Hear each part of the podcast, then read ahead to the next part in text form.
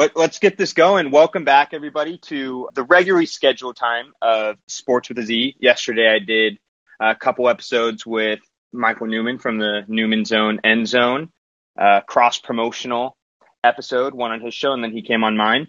Uh, today, I have the pleasure of talking to Nigel Stevens, native of Dallas, Texas, diehard Dallas Mavericks fan. And today, we're going to talk about NBA free agency, but specifically in the scope of the Dallas Mavericks, who, once again, I think uh, it's fair to say had quite the underwhelming offseason. It's not uh, officially over, but the dust is starting to settle, and, and I think uh, we can form a pretty strong opinion of, of what has happened and, and what it'll lead to. Nigel, thanks for thanks for joining. Thanks for calling in. Uh, I'd, I'd, just like to start off by hearing your background as a fan of the Dallas Mavericks. I'd, I'd like to know how long you've been a Mavs fan. What's been your best moment? I think I can guess, but but I'll go and ask what's your best moment, most painful, worst moment, and, and what you're most looking forward to about the future. Hey Zach, first, thanks for having me on, man. It's a it's a pleasure. I love to see what you're doing. Um, I've been a Mavs fan. It, it's been a while, probably since definitely before 2006. I want to say around 2005. when I was just starting to get into sports. My dad used to always watch Mavericks games. I didn't really pay attention to it, but then once we got into the 06 finals, that entire playoff run, especially that San Antonio series, I was really locked in ever since then. I've been diehard Dirk, Mavs, Luka, anything related to Dallas Mavericks. I've been a huge supporter. Um, so I mean, you, you probably already know favorite moment. Also, you being a Dallas resident, 2011 when we finally, finally, finally broke through after all those playoff heartbreaks and meltdowns and whatever you want to call it, us finally breaking through 2011, getting that chip and getting Dirk's only, which I mean, Dirk honestly should have more rings, but you guys ring. Yeah. And then I'd say probably the most painful moments. There's a lot to pick from. Oh God, there's a lot to. pick. There's from. a lot to pick. From. Um, so 06 definitely hurt. Um, honestly, 07 hurt a little bit more. That's worse, man. Just yeah. because we we just got in like the worst situation possible in terms of matchups. The Warriors they were coming on hot at the end of the year, and we were playing our worst basketball at that time. Um, Baron Davis was just a matchup nightmare. The energy of Golden State has not been in the playoffs for what 13, 14 years, and all of that sort of momentum just kind of hit us at the last second. And we just kind of folded. So I mean, that was definitely the worst one. But and then in terms of look, well, I'm looking forward to the future. Obviously, I mean, Luka's 22. I'm really, I mean, Luka's a given. Um, I believe he's going to resign this week. I believe I think it's like a Dallas season coming. But just all the other guys that we have, they're younger. So, I mean, from our conversation privately, you know how big a fan of I am of Josh Green, um, Moses Brown. We'll talk about in a little bit, and then Tyrell Terry. Those three young guys I feel like are going to be core to the future. You can even throw in Sterling Brown, you just signed. But this like collection of young guys trying to see what is their ceiling, how they can develop in the next couple of years as we look to improve this roster. So I think that's the most intriguing and most exciting thing I'm looking forward to seeing. No, I, I I really appreciate that, Nigel. And I know I'm the host. I'm supposed to be uh, relatively impartial, defer to the fan tuning in, but I'd be lying if I didn't say I I, I'm also a fan this episode. Uh, this is this is my team. Anybody who knows me knows uh, the Dallas Mavericks are uh, just the most important team in my life. Uh, source of a, way more heartache than happiness, but definitely some some happiness in there. Uh, I, I'd have to agree with you on 2011 being being the best moment. Uh, really far. For, lucky enough, it happened during our lifetimes, and we don't have to hear stories yeah. like we have to about the Cowboys of uh, the glory days. You know, we we saw that, we we experienced that. Uh, but I, I, have to agree with you. 2007 has to be the most the most painful. Uh, uh, you know, especially for me having been in the Bay Area for five plus years now. People people think I hate the Warriors or don't like the Warriors because of of KD and, and Steph and the super team. And, and sure, you know that plays a part of it uh, because it was quite frankly unfair for a little bit. But uh, as any diehard Warriors fan knows, the We Believe Warriors were just they were menaces, and they they tore the city of Dallas's heart out that that year. And quite frankly, they the fact that it went six games, they probably should have beaten us in five. You know, as, as soon as we as soon as we lost game one, and the ways we oh, lost. uh, you know, my, my first memory of the Mavericks is is that 2006 team, uh, and that was definitely a tough loss to the Heat. Uh, but you know, we kind of have the excuse of it being rigged and uh, the referees uh, being against us, and, and Mark Cuban's reputation preceding himself. But uh, I, I, have to say, 2007, watching. Uh, you know Dirk Nowitzki, who typically you know has the long flowing locks. He had he had his buzz cut and and I to this day think that played a role in it. I think if Dirk, you know, had the luscious locks going, uh, there, quite frankly, that that would have gotten us at least one more. that would have gotten. Right? I, I, think we'd have to have to agree, but no, n- nonetheless, definitely the most painful moment. Uh, as being a fan, there have been some other heartbreaks though. I, I would say, you know, the 2014 loss to the Spurs, even though we were the eighth seed, you know, we should have been up 2-0 on that team. Uh, obviously, we can't forget Vince Carter's magical buzzer beater, but that was a tough loss to the Spurs. Uh, and really, the last two years against the Clippers have been tough too. Granted, a different type of pain because there weren't really the expectations. But uh, you know, I could go on about this, and I, and I know you could too. So I'll I'll probably try and cut myself off here. But but thank you for for sharing that, Nigel. Uh, w- with that, let's just jump in. Uh, just uh, another quick recap. We're going to talk about the NBA offseason as a whole, I think it, it's still in effect. There's still some things that, that can happen, but more or less things are set. Uh, and, and the Mavericks are, are, a good team, I think, to talk about in this uh, segment. Uh, not necessarily because of the moves they made, but maybe the moves that didn't happen that they were linked to. I think they were one of a few teams that almost every marquee free agent was linked to. And uh, uh, unless you know, I now if you can give me a better example, I think they're one one of the only teams who are in that conversation for so many of those players not to get any of them. And so I think this is just you know we're on a decade of this now. It's really been more than uh, or it's been ten years since since that magical run, and every offseason since it's empty em- empty promises. And this offseason was no different. And and we may think that uh, it was a little bit of a different tone, or we could be a little bit more optimistic because we had the big overhaul with the front office and and head coach, head coaching change. You know, Rick Carlisle out after 13 years, Donnie Nelson out after is it 23 or 24 years, Nigel? It, it's one of those two, right? 20, 24, right? So 24, so, 24. Yeah, so yeah, you know that Donnie Nelson's been in charge since since we uh, were born, and so that that definitely was a change.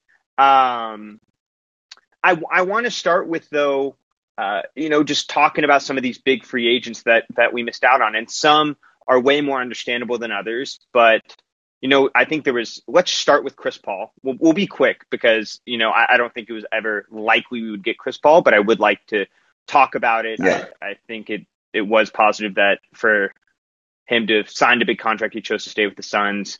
Uh, I, I don't really think. I think that was one of those pipe dreams. That's like the Kawhi Leonard, Kawhi Leonard, Chris Paul. Um, th- those I think were the two free agents that you know Mavs fans would have loved. We would have been willing to yeah. take on bad contracts and a sign and trade to get, but but we never thought we would. What what is your thoughts on uh, Chris Paul going back to the Suns? And uh, I guess did you ever really think we we had a shot at getting him? So let me answer this kind of backwards. First, no, Chris Paul was never even on my radar in terms of trades. I always assumed he'd either signed back in Phoenix, or if he wasn't to leave, it would have been to an LA. Let's see, they got Westbrook now, so that kind of didn't pan out. But it would have been to an LA, it would have been to New York, a little bit of a bigger market environment for him.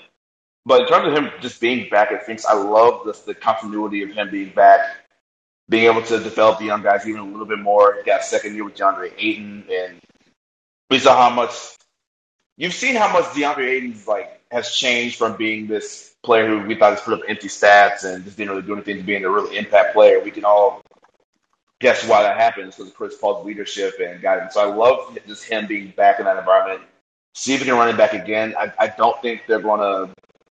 I was making back to the finals just based on some of the other moves we'll talk about in a second, but I do think that there is still room to grow for that roster. It's great that he's going to be a part of that in the next couple of years.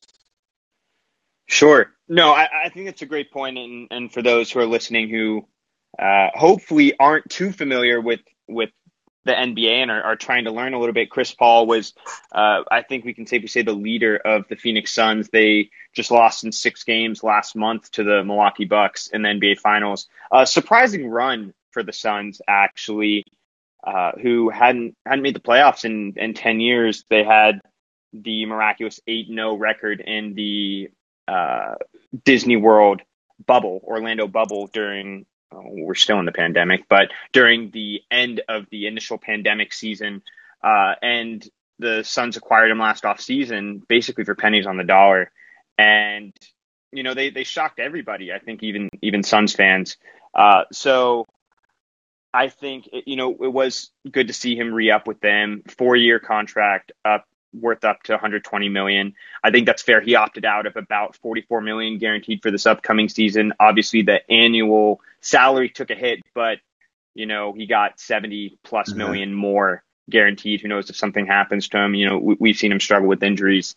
Um, but but you know, good for him. Good for him. Good for the Suns. Quite frankly, good for the NBA. It would have been tough to see him go to a team like the going back to the Clippers or you know take a $40 million pay cut and go sign the MLE uh, with the Lakers.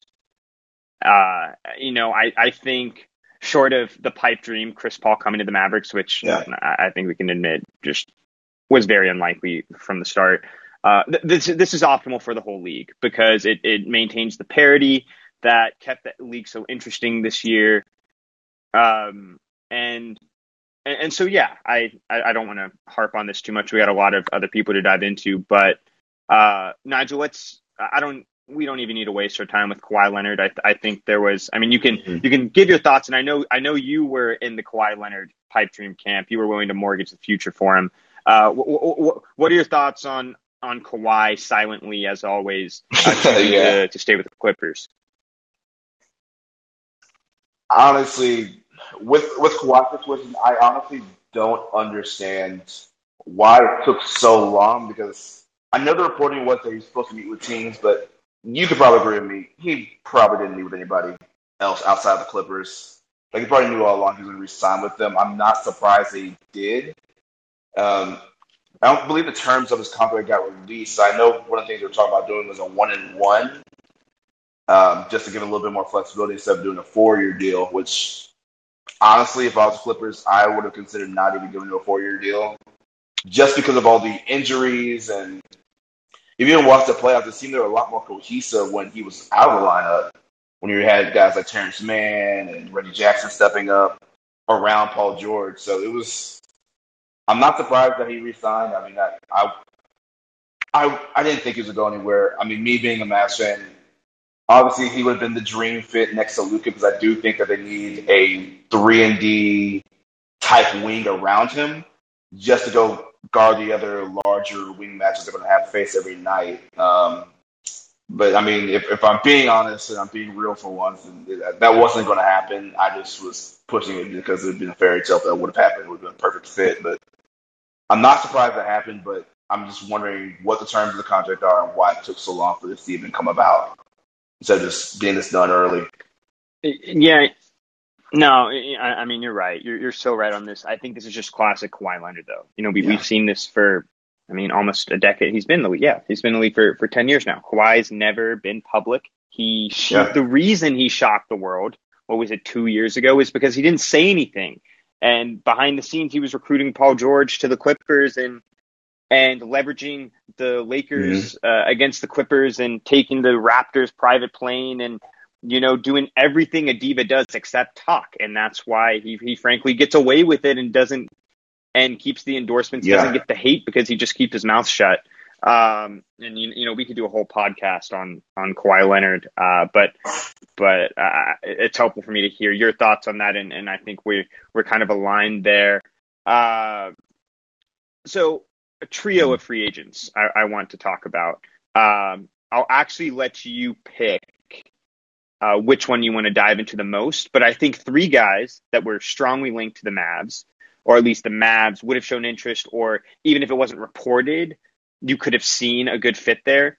We have DeMar DeRozan, who ended up signing, uh, did a sign and trade uh, from the San Antonio Spurs to the Chicago Bulls.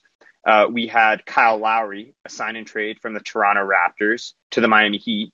And then John Collins chose to re-sign uh, with with the Atlanta Hawks, five years, 120 million or 125 million, I believe.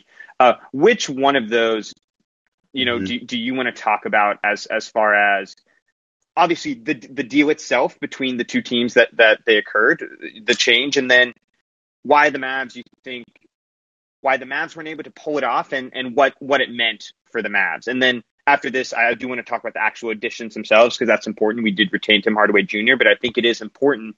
The story of the Mavs offseason, as as always, is mm-hmm. just as much the people they didn't, didn't get as much as the people they they retained or acquired. So so which of those three uh, do you want to jump into? Yeah. So is it possible we can do two? Because I, I really want to get into John Collins real quick. Yeah, the yeah. one would be DeMar DeRozan, but if to start off on John Collins, I mean, we've had yeah. these conversations in private, but I think Atlanta kind of agrees with me on kind of their thought process because they, they didn't offer him the max contract that he was hoping to get. I think he would have been able to get, I think, 158 or something like that, and he only got 125. Um, my big thing on John Collins, the fit with the Mavericks would have been great just because Luka is such a great pick and roll partner. But when we're trying to at this point in the deal with the Mavs, we don't have enough cash to be throwing money at the guys that wouldn't be necessarily that number two player that we're looking for. That's the only real money I want to see being thrown at free agents. And I think Atlanta kind of feel the same way because they wouldn't even consider giving John Collins the money that he thought he was worth in terms of giving a max. You're paying a max for a guy like that if you think he can be that number two option by Trae Young or by Luka and I think Atlanta kind of agrees with me that he's he's not that guy, but he's very he's obviously very valuable. That's the only reason they re up on a five year deal. But I, I I understand why he was linked to the Mavericks and why he would have been a great fit, but not at the money he was looking for. I'm kind of glad Atlanta kind of went the same way. But the other free agent, DeMar DeRozan. Real, real, quick, Nacho, yeah. I, I I completely agree. I think it's mm-hmm. tough. I think this is one of those situations where I I'll be the first to admit I was I was in my junior year behavioral economics class when the Kristaps Porzingis trade broke uh, in 2019, and I I got no work mm-hmm. done. Uh, I was so excited. I was following all the threads. Uh, I was just through the moon. We got the unicorn. We got Porzingis. That was the steal. Yeah, we'll give him the max contract, and we're set up with Luka and KP, and and worst case scenario, KP stays what he was in New York, and he's maybe we slightly overpay him, but we have our number two. Uh, I could not have been more wrong. I, I, I you know, there's hope that it, it comes around, but I, I, say that because if we didn't have 150 million dollars committed to Kristaps Porzingis, I actually think John Collins would have been somebody worth getting in a bidding war over. Think about it. If if we didn't have Porzingis, and, and I mean, what do you think about that? If if if we had had that hole, if we had just like 35 million sitting there, would you have paid him more? Oh no, no. Paid him if somehow we were able to have gotten off Porzingis. Yeah, knowing that what I what we know now, definitely I'd pay John Collins a little bit more. I mean, the thing with Porzingis, I mean, obviously injuries are the major factor in this, but I think that what we can imagine like John Collins doing with Luka is some stuff that we hope that KP would be able to do.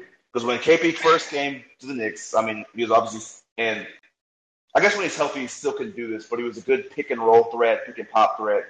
John Collins can do a lot of those things and offer a little bit of defensive versatility that we thought Porzingis was going to offer. So I think we might have gotten him a little, maybe a little bit cheaper than what uh, we ended up paying for Zingas, but I would have 100% would have done that because we still would have had money left over to potentially sign another guard, another free agent that's actually worth his salt. So I agree with you. I would have done the same thing if we didn't have Porzingis on our books. Yeah. No, I I agree. Uh, real quick, I know we only have uh, two two other people listening live. I do want to pause real quick and see if anybody has any questions or I, we've gotten into a lot here, Nigel. So I just want to see if anybody should take a second mm. if anybody wants to call in. Okay, uh, we're good. Um, you want to talk about Demar next, and and I, I think we'll have some time to talk talk about Kyle. Yeah. Oh, never mind. We have we have someone uh, who mm-hmm. wants to call in, so uh, let's let's talk to Ryan. Hey guys, how's it going? Hey Ryan, how you doing? Good. Um, Good. Yeah, I'm from uh, outside of San Antonio, Spurs fan, and uh, All right. yeah, just looking oh, forward dude. to uh, y'all getting into Demar.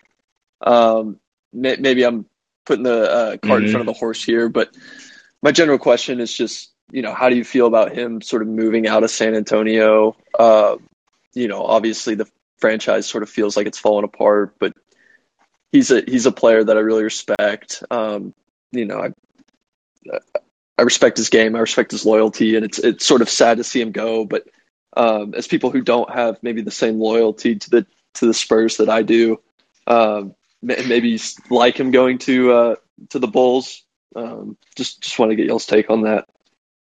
Well, well, well. First, Ryan, thanks. Uh, it, it's thanks for calling. Uh, I did not know a Spurs fan would be on here. Um, uh, and and you know, I've uh, Nigel and I have talked about this that I don't actually hate the Spurs because it's just so much respect for the success. I hate the Houston Rockets just for all the wrong reasons. Uh, and, and, yes, you know, yes. The, the Rockets have achieved a tenth of what the Spurs have the last twenty years, and I hate them twenty x just because the, you know Pop has run such a great org. Uh, Tim Duncan, you know, was uh, just just a class act, and and just the Spurs won what I what I felt the right way. We're, we're obviously going to talk about Demar, but but I, I, have to say that I, I and and I don't think Nigel would, would disagree with me mm. too much. Yeah, I will echo those sentiments just because I'm in now, and uh. I have to deal with Rockets fans on the team, and I know how awful they can be. And I again, I 100% respect the Spurs and everything they've done. I I've been a huge fan of DeMar DeRozan as a player. Uh, Toronto's like been one of the teams I followed when I was watching basketball. It's one of the teams I usually follow, and I've just continued to follow him when he went to Toronto. We went to San Antonio, and he's carried himself with class and dignity throughout the entire transition. He knew he didn't want to really be in San Antonio, but he came in like professional. He learned from Pop. He's improved as a player, and I just have nothing but respect. I think San Antonio, y'all are doing a lot of good things that I like to see in a rebuild. Uh, there's a lot of prospects I really like yeah. on that team, so I don't think that y'all are falling apart by any means. Y'all just kind of going through the y'all finally actually have to have a real rebuild like a normal franchise does. Yeah, Ryan. Ryan, yeah. welcome to the world of the real NBA. When you don't just fall into a generational talent every three years, it was Robinson and then Duncan and then Parker and then Ginobili and then Kawhi and oh man, I just you know, just imagine um, that. But but imagine this Fonny Ginobili. Yeah, I mean, Manu, Manu Ginobili would have been like the second best player. Uh, he would have been the second best starter minimum on, on any team in the NBA for a decade, and, and he was the Spurs sixth man. Uh, to, to your actual question, Ryan, about the thoughts of him leaving, Nigel we should talk about it a little bit. I, I think as as tough as it may feel, it's it was the right thing for the Spurs. I think it was great they were able to get uh, some assets in a sign and trade. I think uh, the Spurs are on the right track. It's tough, you know. It's the the the Southwest Division is just kind of loaded with talent, young talent now, and Demar is an awesome player. I want, I did want, I wanted the Mavs to take a run at Demar. Uh, Nigel knows how I feel about this, and, and I'll talk about it a little bit. I think for the Spurs, where you are at, uh, it was the right mm-hmm. thing. Mm-hmm. I think you need to get like Keldon Johnson more play-in time, uh, Derrick White, uh, Jakob Poeltl. I believe I'm saying his name right. You have a young, a, a young, strong team. Lonnie Walker. I think the way you all yeah. fought in that playing game against Memphis just personifies that franchise. And how you all are always going to be in the mix in some capacity. And I think we saw it when Lamarcus Aldridge chose to sign with the Spurs. Even though it didn't pan out, I think it showed that if you build the right way and you have the right culture, the Spurs, I'm never going to count the Spurs out. You just can't count the Spurs out. Um, that that all being said, I, I think it was the right decision on on behalf of both parties. I don't think Demar when he signed a five year extension with with the Raptors or, or signed that that contract with the Raptors, he expected to finish in, in San Antonio, and uh, I I th- I think it was it, it, was the right time. I think Demar was very professional, even though Lamarcus. I, I thought it was kind of questionable the way Lamarcus went out. I thought it was very Blake Griffin esque. It's funny it happened uh, in, in, in the same year, but uh, Nigel, I don't want to cut you off here. Uh, I know you have thoughts on this. So why don't you dive into this yeah. a little bit more? And then and then Ryan, I, I want to hear your thoughts too because you're you're the Spurs expert here, and and yeah. I, I want to hear your thoughts. So Nigel, let's go to you, and then and then we'll give it back to Ryan. Yeah, so I mean, we kind of echoed it already, but it definitely was time. I, I'll even throw in another young guy that I really like on Spurs, Devin Vassell. Actually, re- watching some of this, yeah. his stuff recently, he's in the summer league, this most recent summer league, he's really improved his ball handling. And that was something he was already flashing up for the state. So I think he has a chance to be real special two way wing. So that was definitely the right move for DeRozan. Just to, they both need to separate at this point. There's too many young guards and wings on that Spurs team that they just need to develop. Uh, I mean, y'all just drafted what two or three more, so they just need that time to to grow and develop. You need to really get into a rebuilding sort of situation. So it was good that DeRozan ended up leaving. In terms of his fit, if I squint, I can see how it'll fit in Chicago. Um, It'll be tough with LaVine. Do it. Um, I, have told you my thoughts personally that I'll share it here. Um, in order for it to work in Chicago, DeRozan will have to play more of a point guard role. I know they they just got Lonzo, but in the half court set, especially now, like even Ryan you can test it now, DeRozan's like just the vastly improved playmaker. Um, just Lonzo can shoot off the catch off the ball. In the half court, really offer much out of sight of that. So you can have him working the wings. You have LaVine working off screens and pin down things of that nature, and have DeRozan initiate the offense. So I think it can work in that respect. But I also feel like DeRozan and LaVine a little redundant defensively. That's just going to be a tough group to you know try to be even mediocre on defense. So that's going to be the only concern with them. But if I squint, I can see the fit works. It kind of goes a little bit against what DeRozan was saying in one of his most recent interviews. Like looking to win could be for titles. You're, you're not going to do that in Chicago with this roster unless it's a big trade that nobody knows about that's coming up. But I think for a fit for him, it, it can it can work. They just have to just kind of put some ego to the side and try to figure out how it's going to work. Billy Donovan's a decent coach, so he should be able to put that together. But I'm not mad at the fit. And, no, and, and I will say, Ryan, uh, I'm sure you know the, the, the details of the deal.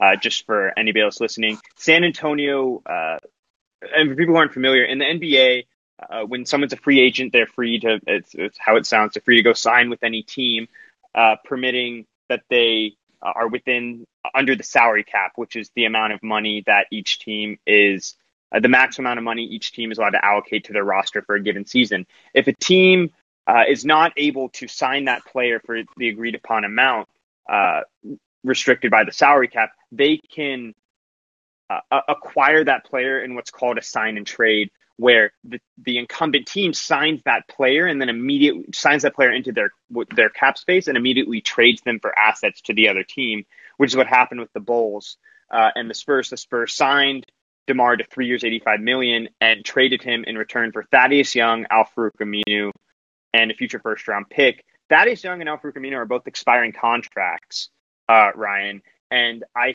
think this is really good for you. That I think the Spurs are going to be able to flip those later in the season. You know, if, if things don't work out and playing doesn't doesn't look uh, viable, you'll be able to maybe get more young assets back. So all in all, I think I think it was great for the Spurs. But uh, we've been talking now. You're the Spurs expert. So so what is your thoughts on everything? What how how do you feel about it? Yeah, I mean, I, I think generally the thing that's been missing from the team over the last couple seasons is just the guy. So, you know, when Kawhi dips, you know, maybe this is supposed to be LA, maybe this is supposed to be DeMar.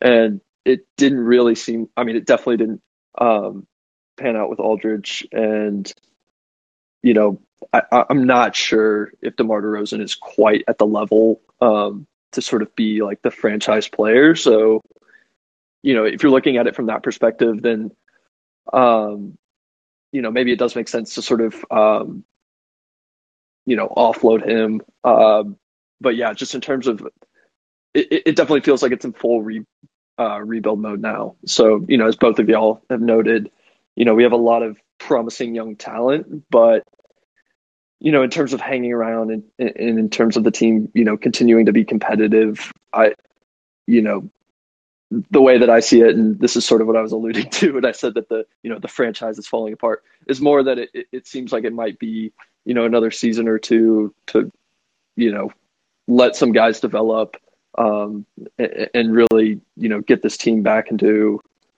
um, you know a, a, state where they can really make a run and, and start competing for championships again. And here's what I'll say about DeRozan.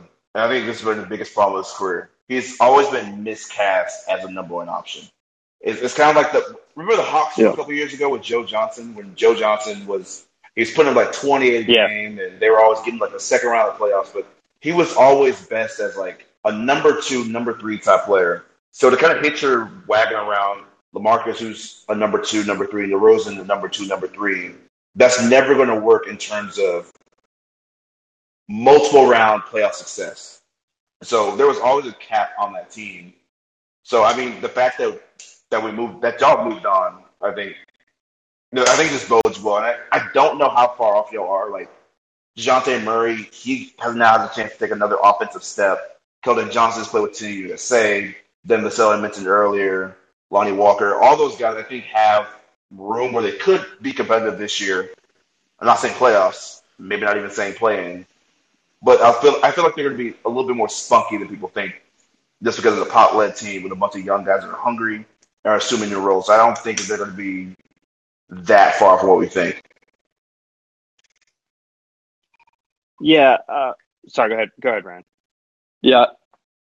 Uh, I was just gonna say. I, I hope. yeah. Uh, well, I mean, you've seen you've seen what three championships. Ryan, how old are you? You're, you have seen you've seen pro- yeah, so you've seen a solid. I'm I'm 22. I mean, at least three. So what? what 14, 17. Do you, do you remember the 2005 championship? Uh, no, I, I only remember um, 07 and 14. Yep. Mm-hmm. Yeah. Hey, that's twice as many as us. So uh, we we'd be yeah. lying if we said we we pitied you as a Spurs fan, Ryan. But but we do we do wish the Spurs the best uh, it, it is it is a first class organization. I'm curious mm-hmm. to see how they navigate this period because it's the first time in the pop era that it, it is kind of uncharted territory. I think we saw that with how they approached the Kawhi Leonard trade. I think if you go back, even though the Raptors only had Kawhi Leonard for one year, that was a heist. Uh, to have only, you know, Demar was fine, but you know, you got Demar, Jakob Poeltl, and a first round pick when uh, a year later, you know, the the Clippers gave up five times that for a player who's maybe 80% as good. So I'm curious to see how your front office navigates this. I think they're on the right track. But uh, yeah, Ryan, anything else you want to add before we uh, uh, keep going or? Yeah, no, um, you know, I think Nigel, your point about DeMar sort of being a, a number two, number three is, is spot on. I think this is evidenced by you know Toronto's uh, championship because you know you replaced Demar with Kawhi. Now you have a true number one. I think all that makes sense, and um, yeah, no, I just generally appreciate the analysis, and uh, you know, ho- hopefully uh, the Mavs and the Spurs are uh, you know continue to run the state, and then the Rockets stay bad for a little while. Uh, they got Jalen Green, so I know how I feel about that. Uh, yeah. Well, Ryan, Ryan, thanks so much, man. Uh, we appreciate. It. We're gonna we're gonna keep talking about the Mavs here, but I mean, yeah. you're you're welcome to to chime in anytime. But but thanks so much, and uh, good luck to the Spurs. Sorry, I was on mute. I I forgot to to, to unmute myself. Uh, I want us to, in these last few minutes, Nigel, talk about what the Mavs did get. Uh, and and you know, we we talked yeah. about Chris Paul, Kawhi Leonard. Uh, I think Kyle Lowry was would have been nice, but I think he's a better fit for the Heat, especially on their timeline. We talked about John Collins and just had a lengthy discussion about DeMar DeRozan. Uh, we got the the big quote big acquisition is Reggie Bullock, uh, three years, thirty point five million. Uh, we signed Sterling Brown and Moses Brown. We traded for Moses Brown in the trade with the uh, Boston Celtics, the the essentially salary dump deal for Josh Richardson. Uh, we don't have to focus on any one of them, but what do you think these moves add for the team, and do you think it changes really anything uh, for this upcoming season as far as expectations or, or ability to compete? So, for the first two, for the uh, two wings, Brown and uh, Bullock, or I guess Sterling Brown, yep, yep. so we have two Browns now. Um, so Sterling Brown and uh, Reggie Bullock. I mean, what they, if you even watched the playoffs, I mean, you obviously watched the playoffs this year, but the biggest difference in wins and losses was to be able to shoot the basketball. I mean, we were just really relying on Tim Hardaway Jr. to be able to catch and shoot, and we know how inconsistent he can get, although we all love him. Um, so just having a guy like Reggie Bullock who shot, I think, 41% from three on a playoff team as a sometimes starter, sometimes off the bench, but knows his role, veteran, can defend. I think he just exemplifies everything that we thought we were going to get from Josh Richardson and didn't get. We, when we thought Josh Richardson would come in, we thought he had, had a little bit of playmaking, a little bit of defense, a little bit of pretty much everything that was yeah. going to be the perfect mm, fit I, I, for Luka. I know, but do we do we really think we're going to get this? Because we signed Delon, we did the sign and trade for Delon Wright, where we gave up what now looks mm-hmm. like too much, two second round picks to pay the guy nine million a year. That flamed. Then we trade him mm. and we bring in Josh Richardson. And I will admit, just like with the Porzingis thing, I thought that was a great trade. I thought, oh, Seth, Seth is awesome, but you know, yeah, so have, we're fine on offense. If we had had Josh Richardson instead of Seth, maybe in that series against the Clippers, and KP had stayed healthy, maybe we beat the Clippers. And Seth, we have to have a caveat about COVID, but Seth was just, or uh, sorry, uh, Josh was just not playable down the stretch for the Mavs.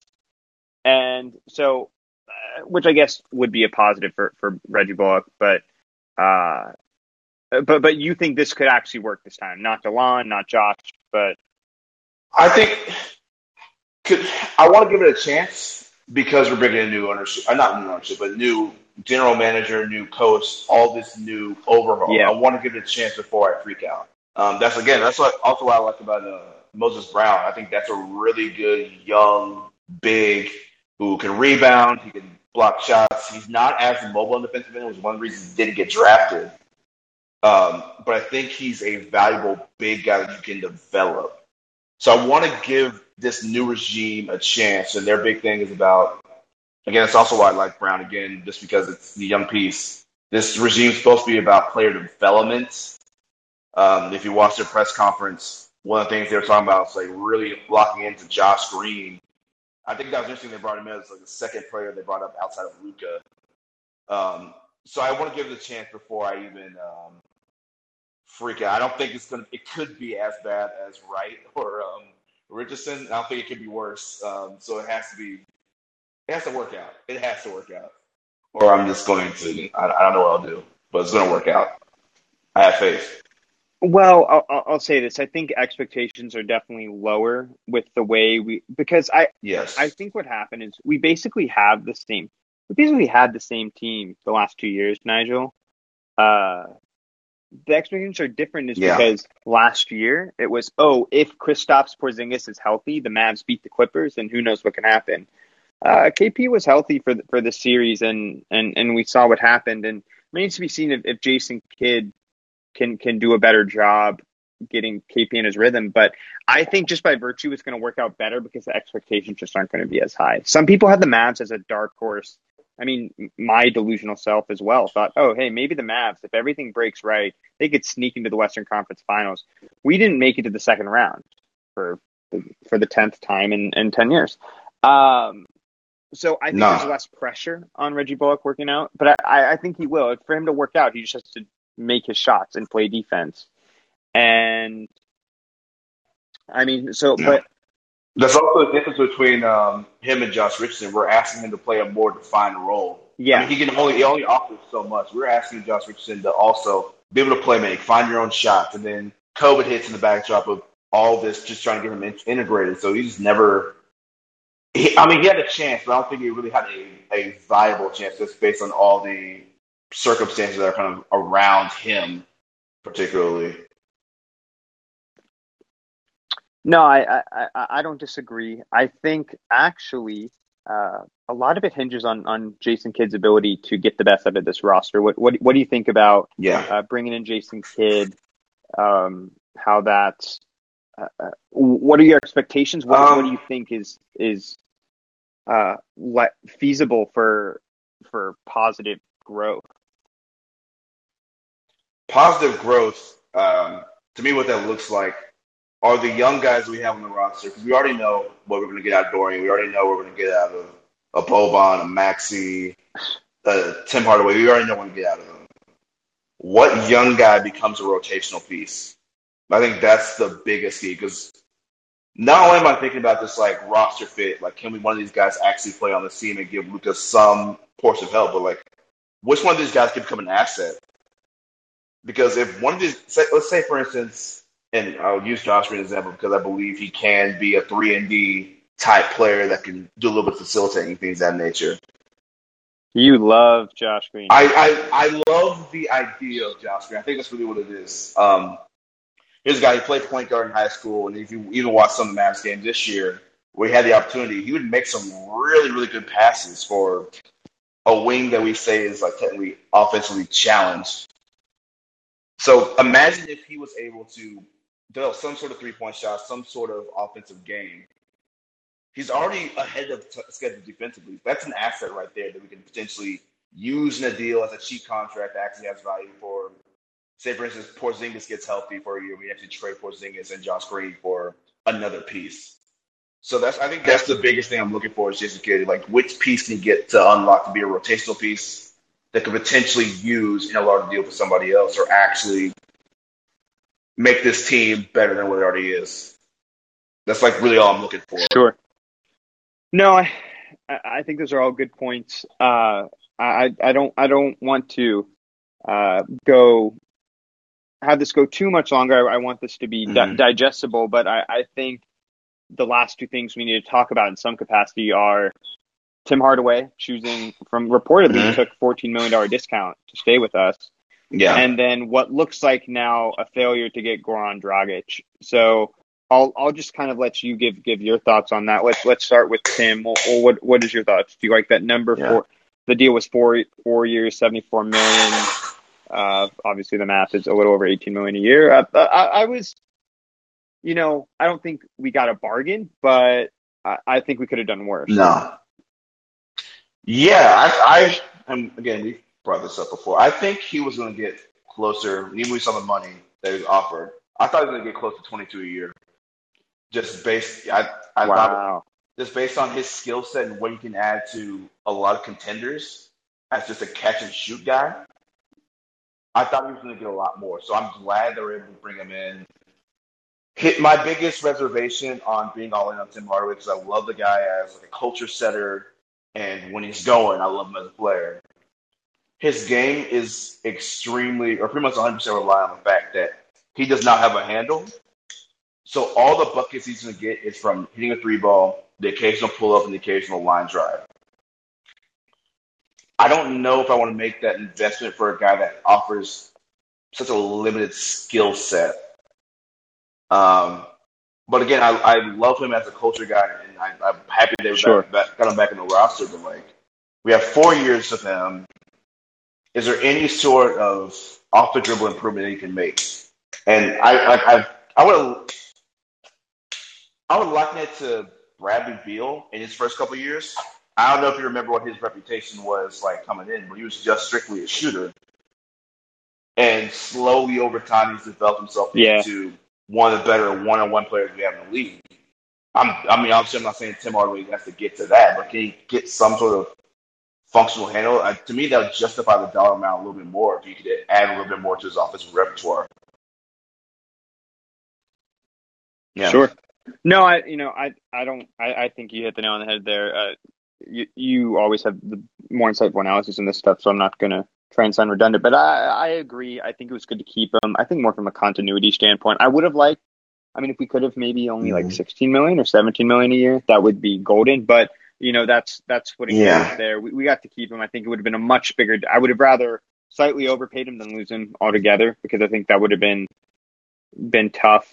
Um, one guy that we aren't going to get that I thought we it doesn't sound like at least we're going to get uh, is Goran Dragic. Um, no. What what mm-hmm. was your reservation price, or what as far as the Mavs giving up an asset, or uh, trading for Dragic. What if the Mavs had pulled something off? I don't think they're going to. Would you have been like, and like that's the no. most I would have. I'm okay with the deal. What you know, if we're our assets are like Brunson, um, Josh Green, Tyrell Terry, future first, future second, Moses Brown. Those are some of our assets. We obviously would have had to couple them with with Dwight or Willie Cauley Stein. Yeah. Uh, what would have been your thoughts there, and and thoughts going forward with us not having that second uh, ball handler? Yeah. So with Dragic, my thing is it's a one year deal for a guy that has a diminishing skill set. He was he was he's a borderline all star in his prime, and he, now he's barely he's not a starter. I don't think. You don't think he's a starter? So I, I don't I don't think so. Wow. Just based on diminishing returns, and I was never a huge Dragic fan because I felt like a little too consistent for my liking. He would have started here, obviously, because he's a Luka guy and he's better than any guards we have on the roster outside of Luka. Uh, which not that kind, that kind of highlights the state of the yeah. Mavs, doesn't it? Yeah. For you to really for you to have just said what you said and say he would have been our second best guard. Yes, exactly. It was just very depressing. But um, in yeah. terms of like what I would have been, I wouldn't. Obviously, Powell would have to go. I mean, just to make the money work. Um, I'm holding on to Brunson for dear life outside of that, and maybe just because I feel uh, Josh Green has a little bit more like realistic, like ability on this team, I would have been fine maybe getting up Terry or a Brown or something like that. But yeah, yeah Jalen Brunson, I'd be kicking and screaming if we gave him up. Uh, I I don't disagree. I think obviously mm-hmm. I'm I'm a homer with Tyrell Terry. Uh, uh, he did go yeah. to my school, so I, I'm rooting for him that way. But I think one, I'll say this: there's nobody to go it up for Tyrell, Ter- Tyrell Terry. He seems confident going in, into summer league. I think exactly. I I wouldn't have been happy giving up Ty, but I would have understood it with the Mavs if the Mavs had done more diligence and thought, look, we just made the wrong pick. We'd rather get this certainty for a year in this guy who likes Luka, who Luka likes, will be better. There's, uh, we can't argue that Goran Dragic is going to be a better basketball player in 2021 uh, in 2022 than Tyrell Terry. I, I, think if that's not the case, we will be stunned. Um, I still, it would have been tough to give up Ty Terry though, because yeah. there's so much optimism. Uh, I, I agree that giving up Jalen Brunson would have been a lot. And if I had to guess, the Raptors were asking for at least Jalen Brunson and because because because I, I bet Nigel one hundred percent the Mavs would have been willing to give up Ty Terry to get Dragic, and I think the Raptors probably wanted more than that. Uh, so remains to be seen. It remains mm-hmm. to be mm-hmm. seen. There's a lot that remains to be seen about this Mavs team. You know, the one good thing we have going for us is we have uh, Luka Doncic for as long as he chooses to put up with our our franchise. Uh, hopefully, hopefully he signs that super max uh, extension. Well, the con- the contingent is flying out this week to go get that signed. They better. They better do whatever They're going to be in Slovenia, so they better get them uh, sign that thing. We'll, we'll see. Well, Nigel, any anything? We covered a lot here. Uh, you know, we're approaching the 50 minute mark. Any anything from free agency you want to add in? Anything about the Mavs that I didn't get to? Uh, that um, so we touched on the Mavs. Essentially, I, if I want to get like a couple of like shout outs, I would like to shout out the Charlotte Hornets for their draft in the free agency. They're able to get James Bouknight from uh, UConn, who I, he's similar to like a less athletic Zach LaVine to me. And if we talk about, if we kind of compare the Mavs versus what the Hornets did, to the surrounding your young star with pieces that actually A, fit around him, and B, have potential to be a little bit more than just a rotational piece.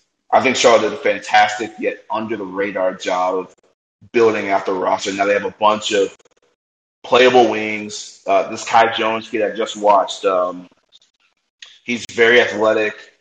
He could be a great pick and pop, a pick and roll partner with, with LaMelo. So I, I really love that fit.